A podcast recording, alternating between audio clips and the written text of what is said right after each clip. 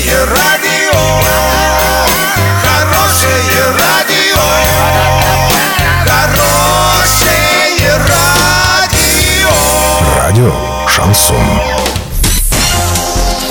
В студии с новостями Александра Белова. Здравствуйте. Спонсор выпуска магазин «Строительный бум». Низкие цены всегда. Картина дня за 30 секунд. Почти 300 человек приняли участие в акции «Тотальный диктант-2018» в Орске.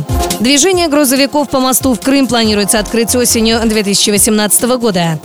Подробнее обо всем. Подробнее обо всем. Почти 300 человек пришли в главный корпус УГТИ, чтобы написать тотальный диктант. Автором текста в этом году стала Гузель Яхина. Специально для диктанта она подготовила три отрывка – «Утро», «День» и «Вечер». Жителям Оренбургской области досталась вторая часть. Во время диктанта многие участники отметили сложную пунктуацию. Узнать результаты можно будет на сайте totaldict.ru либо 20 апреля в 17.00 в здании Орского гуманитарно-технологического института.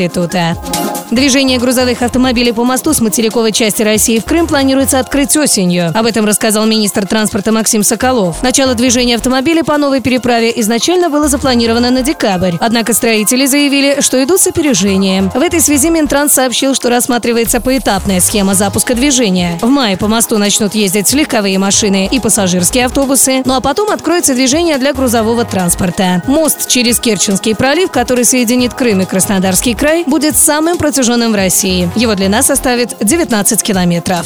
Доллар на сегодня и завтра 61.43, евро 75.75. Сообщайте нам важные новости по телефону Ворске 30 30 56. Подробности, фото и видео отчеты на сайте урал56.ру. Напомню, спонсор выпуска магазин «Строительный бум». Александра Белова, радио «Шансон Ворске».